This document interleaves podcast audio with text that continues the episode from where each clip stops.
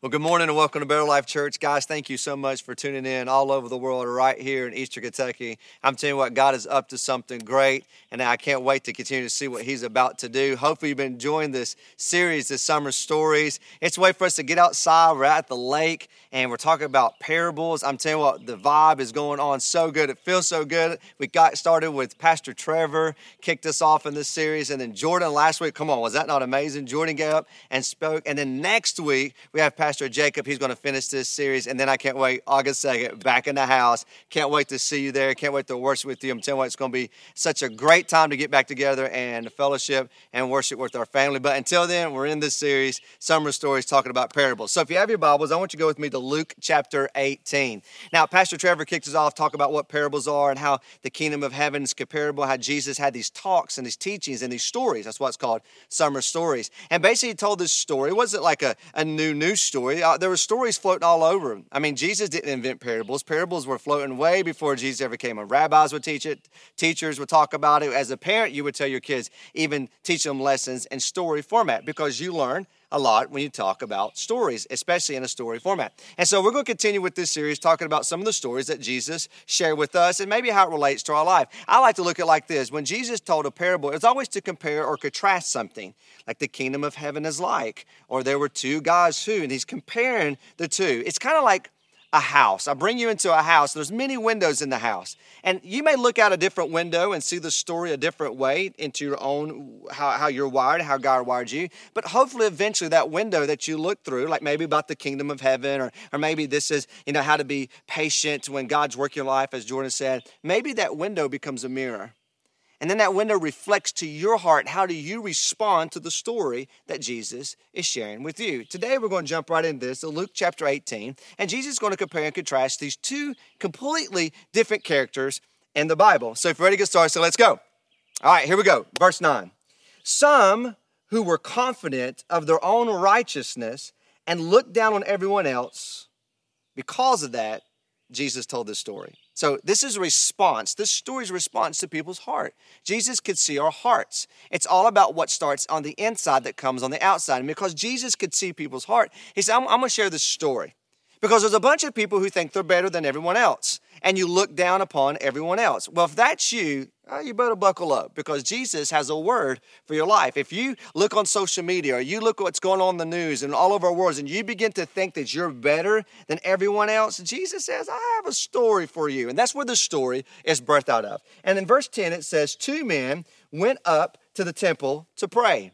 One was a Pharisee, one was a tax collector. I'm telling you, there could be no different, I mean, completely worldly different between these two characters. You have a Pharisee who remembers the first five books of the Bible, knows the Old Testament backwards and forward, fast and tithes, and does everything he's supposed to do. And, and they were looked at as very religious people. Now, not all Pharisees were bad. You know, sometimes you read about Pharisees, and only the bad ones kind of make their way in the Bible, but not all Pharisees were bad. In fact, most people looked up to a Pharisee because they were so righteous and they spent so much time with God. But you have a Pharisee. This is is the guy who's like way, way, way over here. He thinks nothing but himself. He looks down on everybody else and he thinks he's better than all the other people around him. But then you have a tax collector. And oh my goodness, you talk about difference. Tax collectors were like hated. They were looked at the worst of the worst sinners. I mean, they turned their back on the Jews because now they're collecting taxes, right, for Rome.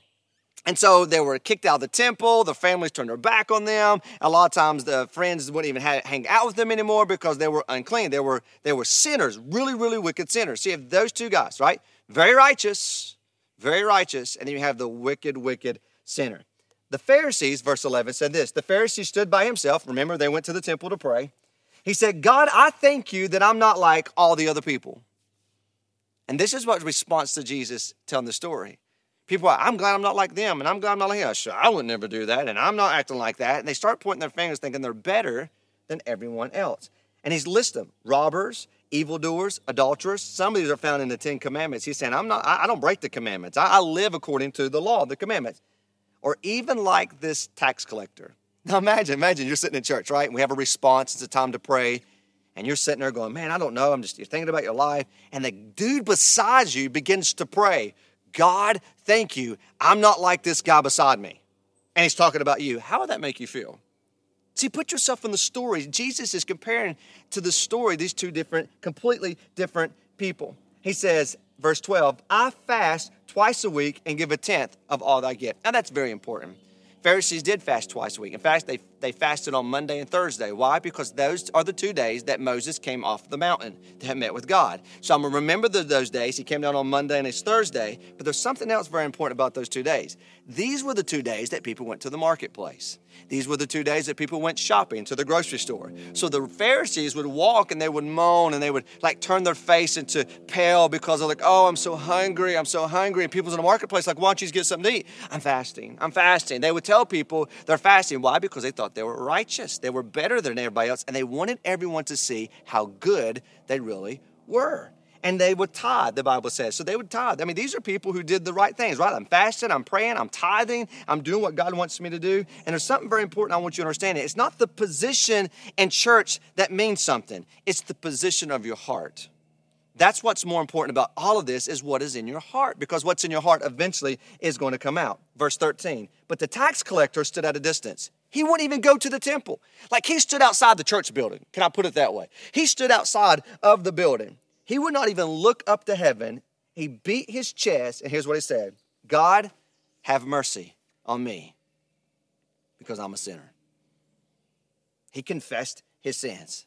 He didn't feel worthy enough even to walk into the temple. He didn't feel worthy enough to look up to heaven to cry out and say, God, have mercy on me. He, he lowered his head and he said, God, have mercy on me because I know how messed up I am. I know how wicked my heart is. And then here Jesus says this, verse 14 I tell you that this man, the tax collector, rather than the other man, the Pharisee, went home justified before God. The tax collector went home justified. What does it mean to be justified? It means every evidence that could ever be brought against you because of your sin and your wickedness, gone. Think about that. How would you feel to be justified? Every sin you've ever did, every thought you ever thought, every bad word you've ever said, every action, every even the motive of your heart, everything evil you've ever done in your entire life, gone. That's what being, that's what it means to be justified. You see, you would think the Pharisee was justified before God because he's righteous, not the tax collector who's rebelled against his own people. Jesus makes a completely, completely comparison, crazy comparison. The worst God that you think's bad, the worst of the sinners, he went away justified, just as he never committed any sin whatsoever. Not that it's sinless, never be sinless, we know that, but I could be justified. That when God sees me, I can be justified. And here's the point. Verse 14. For all those, he's speaking to you, He's speaking to me. For all those who exalt themselves, you think you're better than everybody else. You get on Facebook, well, I'm glad I'm not like them, and I don't want to do that. I would never go over there and do that. I would never say that. Look at the news. I wouldn't be like those people. When you think that you're better than anybody else and you exalt yourself, well, look how good I am. I go to church, I tithe, I serve. Look how good I am. I'm glad I'm not like them. I'm. He said, For everyone who exalts themselves, you will be humbled. And those who humble themselves, like the tax collector, God have mercy on me you will be exalted. God opposes the proud, but he gives grace to the humble. Humble yourself, and God says, I will exalt you. You know why we don't humble ourselves? You know why I don't humble myself at times? You know why you don't humble yourself at times? Because of pride. And we're all prideful, every one of us. You know, the devil became the devil because of pride in his heart. That's how powerful. God hates pride. And when you think that you're better than everybody else, or you think you're smarter than God, when you think you're so arrogant, you're so prideful, God said, I'm going to humble you. I'm going to humble you. And I don't know about you, but I don't want God humbling me. See, humility is a choice. Nowhere in the scripture are we called to humble our, to, for God to humble us. Nowhere, nowhere in the scripture we to pray, God, humble me. God, in fact, I encourage you not to pray that because God will humble you. All through the scripture, you're called to humble yourself. Humble yourself. Humble yourself, which means this humility is a choice. Humility is a choice. You can choose for, to humble yourself. And God says, if you stay arrogant and prideful, I'm going to wage war against you. I'm going to oppose you and I'm going to bring you down. Anybody want that? Like, I don't want God on my, against me. But all those who are humble, if you humble yourself, God says, I'm for you, not against you. I'll give you favor. I will bless you. I will exalt you because you bring yourself low. You humble yourself. You see, humility is a choice. And it's not, when I think about humility, it's not about denying my strengths, because we all have strengths. It's about being honest with my weaknesses. You know what? Yeah, I'm just not so good at that. Or, yeah, you know what? I struggle with that. See, that's humility. If we would all practice, let me tell you what our country needs more than anything humility. There's pride on both sides. Every which way you look at it, there's pride all over the place. We just need to humble ourselves. And, and humility is a choice. And to watch until we choose as a people to humble ourselves, this is what we see. This is what we get. Pride is corrupting the world. And guess where it starts? With you, with me, right here in my heart. So let's be a people, and this is what Jesus is trying to get to. Don't go around the world thinking you're better than everybody else. Don't go around thinking, well, I will never do that, and I can never do that. Whoa, whoa, whoa, whoa. We are all one dumb decision away of blowing it big time. When you humble yourself, God says, I'm going to lift you up and I will exalt you. So, real quick, what are some things we could do? Right? Practical. If you're going to come in, we'll talk about practical. What are some things that we could do? Here's the first one one, pray more. If you do not have a prayer life, you're prideful. Write that down. If you don't have a prayer life, you are prideful because here's what you're saying God, I don't need you. See, prayer, honestly, at the end of the day, how I see prayer, it's not that I'm getting like God's a genie in a bottle and I'm getting all these requests from God and He's doing other stuff. Bless me, bless me, bless me. Bless. You know why I pray? Because God, I can't do it without you. Prayer is a form of a posture of humility. God, I can't, I can't lead my family without you. We can't lead this church without you. God, I can't lead in this crazy world without you. I can't even get up and preach without you. So what I do, I pray. So it brings me into a position to say, God, I can't do this. We need to pray more, which shows dependence on Him. Second thing, we need to confess our sins quicker. I think we, I, I believe in like rapid repentance. You've heard me say, I've been saying this for almost two decades now. Rapid repentance. When you sin, confess it. Because when you go with unconfessed sin in your life, it builds up, builds up, builds up, and next thing you know, you kind of you do get arrogant, you get prideful, like, well, I'm better than no. no confess it. Because when you confess your sins, you're reminded that woe is me. See, everybody wants to jump on social media and go, What was you? What was you? What was you? What was you? No one's going, Man, what was me? What was me in my heart? I'm sinful. Forgive me. Everybody say, No, forgive everybody. No, forgive me. Because I have these thoughts I shouldn't have. I have this heart that's bent this way. God, forgive me. You see, that's humility. And God says, If you do that, I will exalt you and I will build you up. Here's another thing we do stop taking credit for everything. Avoid taking credit.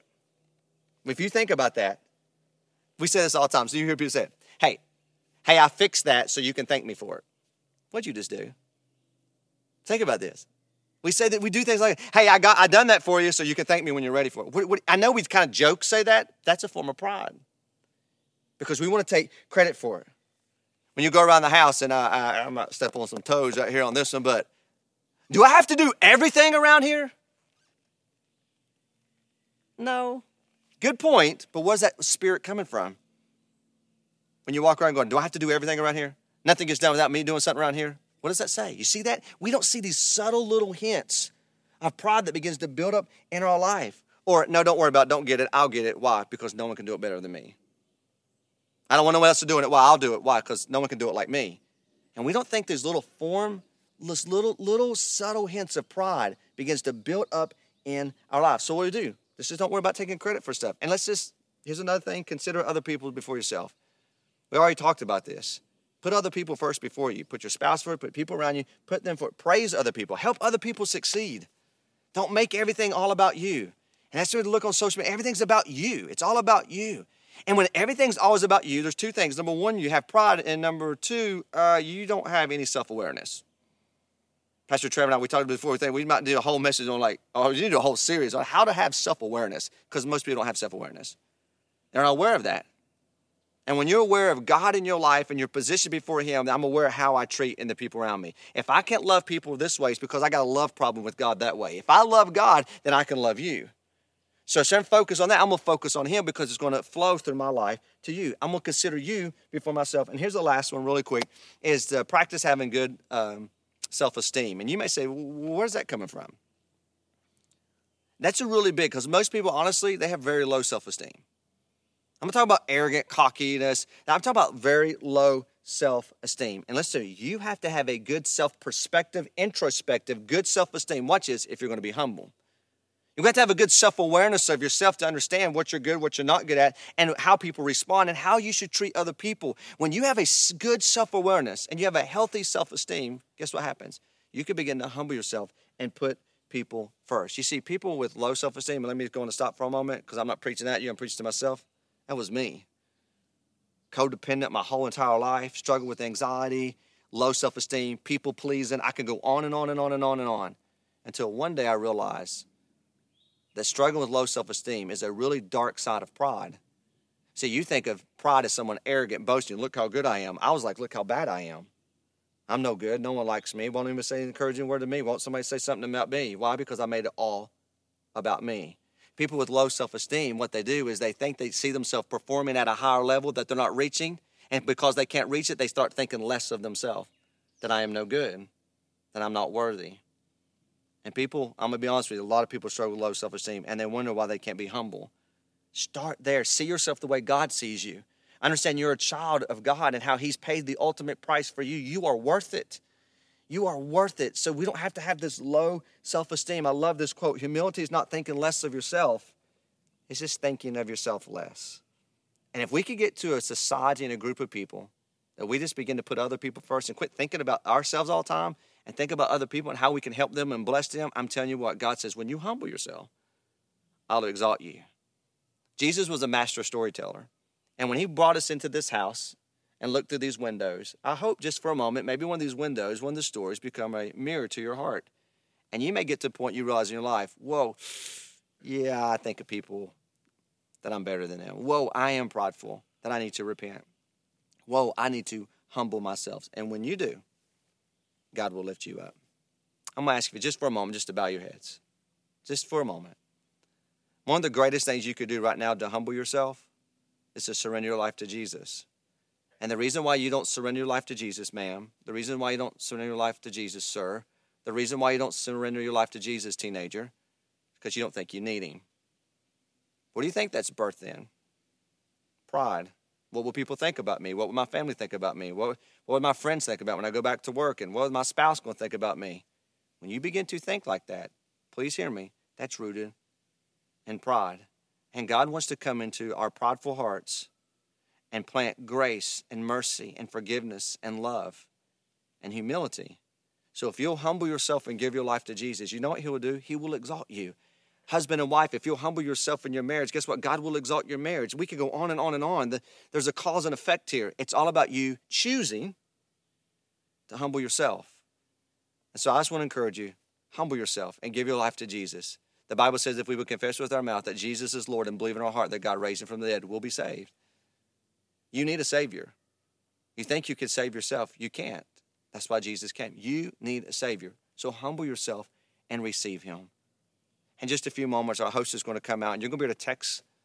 You're going to be able to text the word life to this phone number. And we want to help you take that next step. If you want to pray to receive Christ as your Lord and say, we want to help you. Email me, pastor at betterlife.church. I want to know your story so we can celebrate with you because we believe God has a purpose and plan for your life.